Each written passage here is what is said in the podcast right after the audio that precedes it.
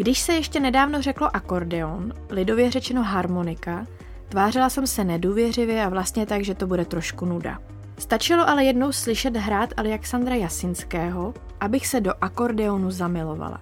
Možná to ale bylo spíš do Saši a jeho krásné duše. Puste si podcast s Martinou Dlabajovou a zjistíte, že akordeon vám rázem učaruje, i když z něj Alexandr po celou dobu nevyloudí ani tón.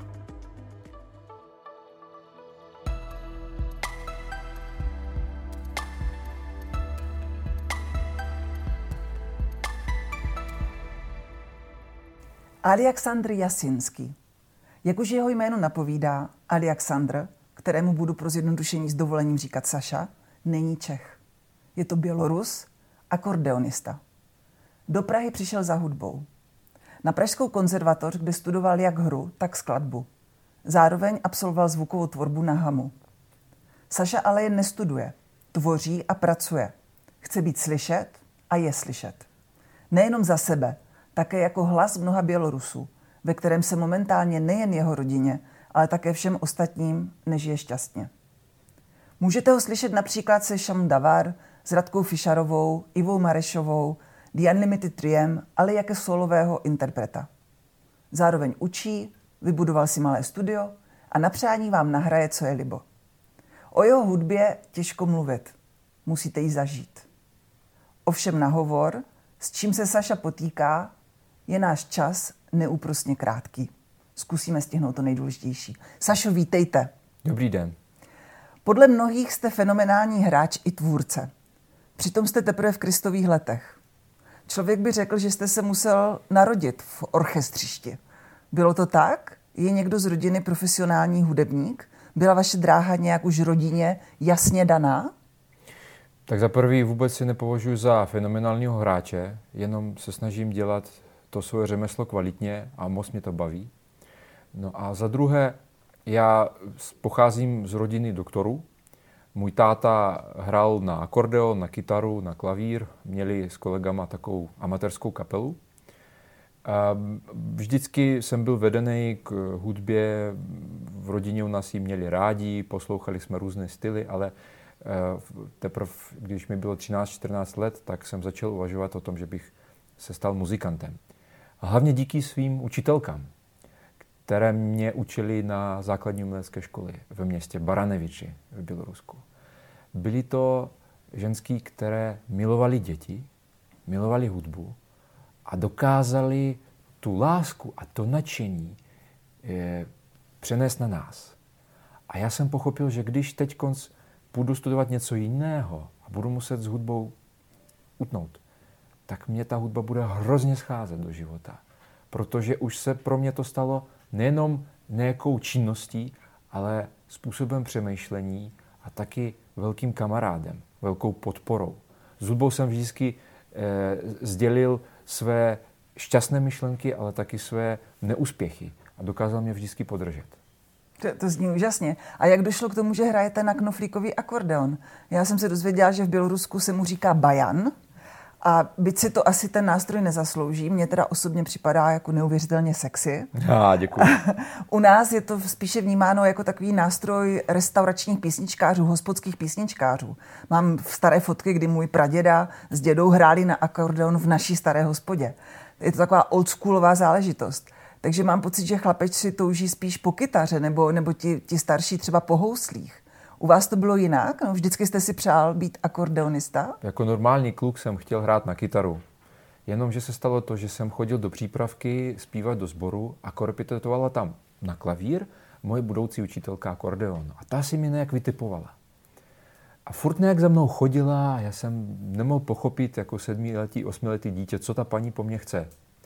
No a potom najednou e, maminka přišla s tím, že teda budeš hrát na akordeon. Chtěl si hrát na kytaru, ale nějak se to tak jako stalo, že budeš hrát na akordeon. Já jsem to moc neřešil, ale můj táta, který e, se to dozvěděl, e, vynadal mamince, říká, víš co, on v pubertě se na ten nástroj vykašle a bude vytýkat nám, že my ho totiž donutili hrát na akordeon. Proč si to udělala? No, protože mi zavolala jeho učitelka a, je, a vedoucí toho hudebního oddělení a ukecali mě, že ty hraješ na akordeon, že máme akordeon doma a tak a tak. No a nakonec se stalo to, že opravdu díky své učitelce jsem se do toho nástroje zamiloval. A pak ona odešla na mateřskou, přišla její kamarádka e, učit nás a to byli ženský, kteří e, mohli hodinama s náma sedět, hrát, které podnikaly výlety do hlavního města, do Minsku, do, do operního divadla, na koncerty. A, a pořád, pořád nám chtěli ukázat, jak ten náš nástroj je krásný, mm. kolik možností, kolik potenciálu v sobě skrývá. Eh, bohužel celou, celý život, teď už teda míň, ale vnímám to, že musím jakoby trošičku lidem eh, ukázat, že ten nástroj opravdu mm-hmm. patří do té, eh, jakoby se možná tak říkat nemá, do té top hudby, mm-hmm. jak v té klasické hudbě, tak v té experimentální hudbě, tak v té jazzové hudbě. A nejsem v tom sám. Každý z akordeonistů, co působí i třeba tady v České republice, Ladislav Horák, Czech Accordion Trio, Eh, Roman Zabelov, Milan Dřehák a, Josef Řebík a řada dalších. Každý prostě působí v, v, v tom svým směru a posouvat ten nástroj dál. A v tom je to taky krásný, že my, eh, akordeonisti, se teď můžeme setkat s tím, co je pro houslistu třeba Paganini, nebo s tím, co je pro klaviristu třeba Gorovic. Mm-hmm. Jo, můžeme potkat opravdu naše idoly, seznámit se s nima, jít s nima na kafe, zahrát jim, Eh, díky tady tomu jsem potkal eh, interprety a skladatele, jejich skladby jsem hrál, když jsem studoval. Mm-hmm. To je neskutečné, mám z toho velkou Krá, Krásně o tom mluvíte, nádherně. A já právě se chci zeptat na jedno téma, a když nad tím přemýšlím, tak vůbec to k vám nesedí. Vy jste někde zmiňoval v jednom článku, že jste na počátcích svých vystoupení zápasil s trémou. Mně teda vůbec jako trémista nepřipadáte. Ja. Ale my se, my se v tomto projektu snažíme mladým lidem, kteří směřují do těch kreativních, kulturních průmyslů, radit i to, jak se třeba vypořádat s různýma překážkama, úskalím. Někdo trému ani nezná, pro jiné je tréma velkou brzdou, která je může třeba zastavit někdy, někdy úplně a někdy navždy. Vy jste ji mýval a evidentně, jak vidím, tak jste ji překonal. Tak eh, poraďte, jak se to dělá. Já ji mývám i teď, ale uh Samozřejmě, že všechno má vývoj. Pokud člověk něco dělá dlouhodobě a přemýšlí a zkouší různé způsoby, tak eh, myslím si, že to překoná. Nejde to hned. Já jsem dlouhou dobu myslel, že trema do toho našeho uměleckého života nepatří. Že prostě to tady nesmí být. Jo? A vždycky jsem si říkal před vystoupením, já musím být prostě jakoby uvolněný, musím eh, tu trému nechat a nesmí tady ta tréma být. Jenomže to nepomáhá. A když jsem si jednou uvědomil, já si pamatuju, to byl docela důležitý koncert, jsem hrál v Mínsku, už jsem žil v České republice, ale přijel jsem do Mínsku, hrál jsem v, jako v poměrně vyhlášeném koncertním sále, hrál jsem solo, docela náročnou skladbu a pochopil jsem, že ta tréma je součást mě, že eh, já ji mám z určitých důvodů, protože mě záleží na tom zahrát dobře protože vím, že eh, v Bělorusku nehraju často a je to vzácný okamžik pro mě. Protože jsou v publiku lidi, kteří chtějí uslyšet dobrou interpretaci. A taky třeba možná jsou v publiku ty, kteří chtějí pak podrbat, jo, který nebudou spokojení. Eh, protože je ta, to náročná skladba, protože jsem ji tolikrát nevohral. Rozumíte, uvědomit si ty mm-hmm. příčiny Uh-huh. A ta trema, ona neodešla, ale jakoby stala součástí mnou uh-huh. a já jsem s, z ní dokázal už pracovat. Dokázal jsem ji přijmout. Uh-huh. A tohle to mě od té doby strašně pomáhá. A i svým žákům se snažím říct, máš ty trému? Jo, mám. Úplně v pohodě. Jo, a, a když vidím, že žák nebo žákyně má trému před vystoupením a zeptám si jí, a ona mi řekne, nemám, tak zkouším najít tu cestu, jak, jak to rozbalit, aby se mhm. nezavírala. Mhm. Protože to jsou věci, pro, o kterých člověk by měl mluvit. Když to sdělujeme s tím světem, když to pouštíme ven, tak myslím si, že dokážeme to líp zpracovat.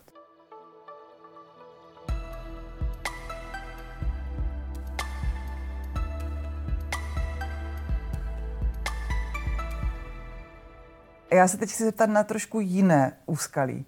Samozřejmě každý dlouhodobý pobyt v zahraničí sebou nese různé krizové momenty.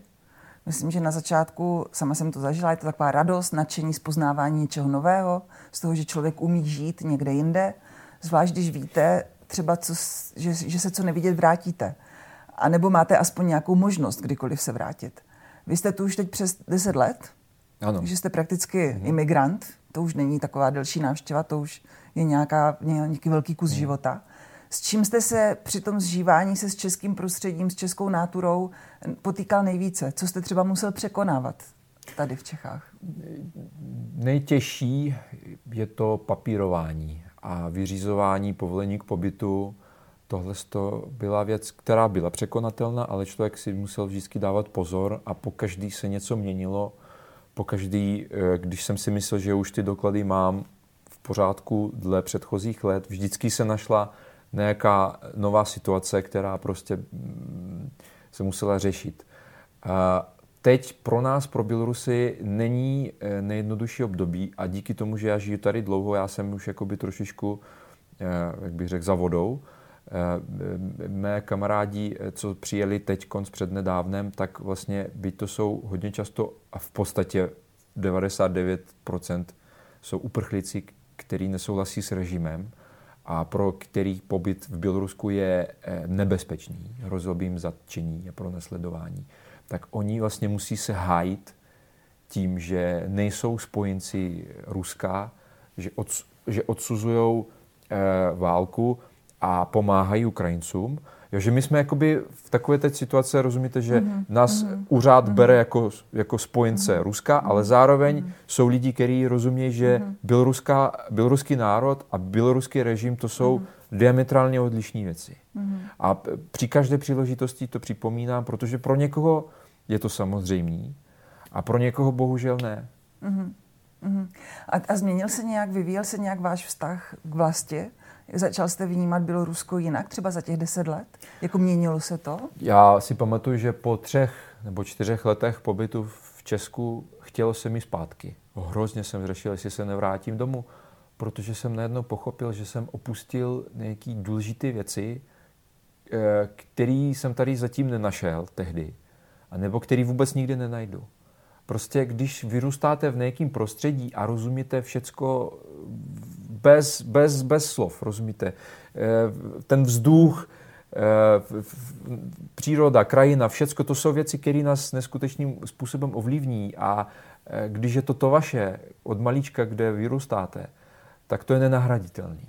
A pochopil jsem, že tady ty hloubky, tady ty kořeny jsem tam nechal a tady prostě těžko, těžko se něco schání. Není to tím, že, že, že něco je tady blbě pro mě. Mně se žilo strašně dobře a žije se pořád strašně dobře. A myslím si, že s tou touhou jsem se dokázal už nějak jako uspořádat a, a už, už jsem se zvyk. Ale, ale, ale pořád prostě doma je doma, jak se říká tady u vás. Takže moje další otázka je na snadě. A někdy ten návrat plánujete? Nebo eh, jako sníte o tom, že třeba budou lepší časy, kdy u vás to budou mít umělci snažší a budete mít opravdu jako chuť a potřebu se vrátit? Nejde o umělce, jde o lidi, jde o národ. Když spadne režim, tak určitě se všichni budeme vracet. Já nevím, jestli se vrátím jako na stálo, ale určitě bych chtěl jezdit tam s koncertama. Určitě bych chtěl dělat vzdělávací projekty eh, pro žáky uměleckých škol. Mm. Určitě bych chtěl spojovat eh, českou uměleckou scénu s běloruskou. Prostě používat ty zkušenosti, co jsem získal tady, abych mohl pomáhat, pomáhat Bělorusům. Ale zatím je to v dnešní době je to pořád sen, který se snažíme nějak přiblížit. Hmm. Takže tohle je váš sen do budoucna. A dá se no. nějak pomáhat teď? Je nějaká možnost nějaké pomoci uh, nějak na dálku? Může vůbec třeba umění něco pomoct, jako někoho povzbudit? Uh, nebo jde spíš jenom nějaký pocit jako v duši, jak pomoct své rodině, svým blízkým lidem, kteří tam žijou. Je nějaká možnost pomoci na dálku? Já si myslím, že každý si musí rozhodnout sám a když člověk má, vidí v tom smysl pro sebe, tak určitě. Můžeme napsat dopis politickým vězňům. U nás je teď přes 1800 politických vězňů. Můžeme podpořit na dálku poslat peníze jejich rodinám. Oni si můžou koupit eh, potraviny, co můžou poslat do vězení, nebo můžou třeba eh, zaplatit právníky. Když uděláme nějaký kulturní projekt, tady nějaký koncert, tak vlastně podpoříme tím i běloruskou kulturu, protože my tvoříme něco a ten režim to jenom ničí. Oni nevytváří nic. Takže v podstatě z dlouhodobého hlediska eh, my vyhráváme, protože my něco děláme. A, a oni prohrávají, protože oni to ničí. A já, já v tom vidím obrovský smysl. Dřív jsem byl takový, rozumíte, jakože já jsem hudebník, jako nejsem architekt, nejsem doktor, nejsem stavebník. Byl jsem takový jako hodně, jsem cítil, že, že, to naše, že, že, že ten svět tu naši hudbu až tolik nepotřebuje. Ale pak jsem pochopil, že ne. Že to hmm. umění. Když to nedělá člověk s takovým tím egem, s takovou ambicí být slavný, rozumíte, mít tady prostě, nevím, peníze, a alkohol a všechno. A když je, to, když je to s úctou k tomu světu a když je to s tím, že já taky něco tomu světu dávám a dělám nějaký jemnější rastr vnímání eh, té hudby, toho umění, tak mně přijde, že to může trošičku lehce, v nej, aspoň v nějakém místě trošičku pohnout. A když, a když toho bude víc a víc, tak se ten svět celkově pohne. Já vůbec nejsem v tom nějaký velký idealista, vím, jak to je, vím, že nežijeme v ideálním světě, ale myslím si, že my umělci máme právo takhle přemýšlet. A skeptiků tady je dost. Je dost lidí, co to vnímají v černém nebo v šedém. Eh, když bude někdo, kdo bude to vnímat v takových trošku teplejších eh, slunečních barvách, proč by ne? To je krásné, krásné. To je největší motivace, co jste mohl tady do toho rozhovoru dát, to je nádhera. A já mám teda ještě otázku, my jsme se dívali chvilku jako na východ, do vašeho domova, ale vy, když máte dneska už vlastně mezinárodní věhlas, už jste slavný. Cho, ne, tak vůbec ne. ne. Neláká vás jako třeba ještě jít někam jako dál na západ, ty západnější světy? Přes spoustu umělců ještě kouká na, na ten západ, jako kam by ještě dál tu svou slávu jako šířili. Ne, to vás neláká? Já nechci šířit slávu, já, já chci šířit pozitivní energii a chci nějak se zapojovat do spolupráci s různýma dalšíma lidma. Eh, mně se žije tady strašně dobře. Jsem nesmírně vděčný Čechům za to, že eh, mě tady přijali a nikdy jsem se necítil tady být člověkem druhé, druhé třídy, druhé sorty. Eh, co se týče západních světů, tak určitě jakákoliv zkušenost pobytu kdekoliv v cizině je zajímavá. Bych se toho nebál a vřele bych doporučoval všem mladým a i nemladým lidem mhm. odstěhovat se někam do ciziny, naučit se cizí jazyk, zkusit se zapojit do jiného kontextu. Nesmírně to obohacuje člověka. I když se vrátí, tak se na ten svět dívá jinak a dokáže eh, i nějaký psychologický problémy překonat. Já si pamatuju, po půl letech pobytu v České republice přijel jsem na návštěvu domů do Běloruska a seděli jsme s kamarádem, pili jsme čaj a on říká, víš co, já nevím, jak ten tvůj pobyt v Česku skončí, ale já jsem vděčný Praze, že ti srovnala hlavu. že teď jsi uvolněnější, že vážíš se sebe víc. Jo, u, nás, u nás to bylo tak vždycky v Bělorusku, že musel si něco dokazovat, že, ně, že na něco máš. A tady, když jsem přijel, tak jsem začal cítit, že lidi se mají rádi jen tak. Že nemusíš být nějaký frajer, nějaký vyhlášený muzikant, profesor, nebo nevím, mít peníze, že prostě lidi se mají radši. A mám pocit, že když člověk pojede víc ne na západ, ale protože to tam až tolik nemám protestovat, ale na sever, myslím třeba do Švédska, do Norska, obzvlášť do Švédska, tak tam se lidi ještě mají radši. Mně je strašně blízká ta švédská skandinávská mm-hmm. filozofie lagom, což mm-hmm. znamená akorát. Mm-hmm. Nikdo se nebude vytahovat, jestli má nějakou pozici nebo nemá. Všichni se mají rádi, všichni mají to akorát. Akorát práce, akorát peněz, akorát odpočinku. Akorát času na všecko. No tak my máme akorát času na poslední otázku. Jsme u té naší tradiční závěrečné otázky. A já ji trochu rozdělím do dvou, jo? Mm. takže budete mít trošku těžší úkol než někteří naši hosté. Mm. Já bych potřebovala nějaké vaše koncentrované moudro, nějaký motivač, motivační výkřik, který by nám i v nějaké sebetěžší situaci dokázal vrátit sílu k dalšímu boji se životem, vzkřísit v nás naději. A, a prostě proč se ptám, proč říkám, že bych to rozšířila na dvě, protože jedna věc je, jestli má svoje osobní heslo, životní moto Aleksandr Jasinský a druhé, jestli nějaké takové životní moto mají Bělorusové jako národ. Dělání, dělání. Prostě když člověk něco dělá pořád, neboj se být odmítan, protože v naše, v naše branži je to pořád. Furt člověk někoho oslovuje, Eh, příklad, vydal jsem solovou desku na britském labelu a eh, bych se dostal tam, tak musel jsem napsat asi 40 nebo 50 e-mailů do různých zemí, do různých eh, labelů a jenom jeden to přijal.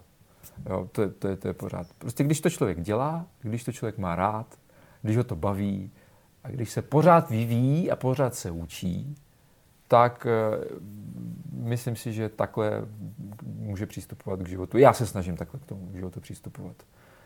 Eh, být otevřen.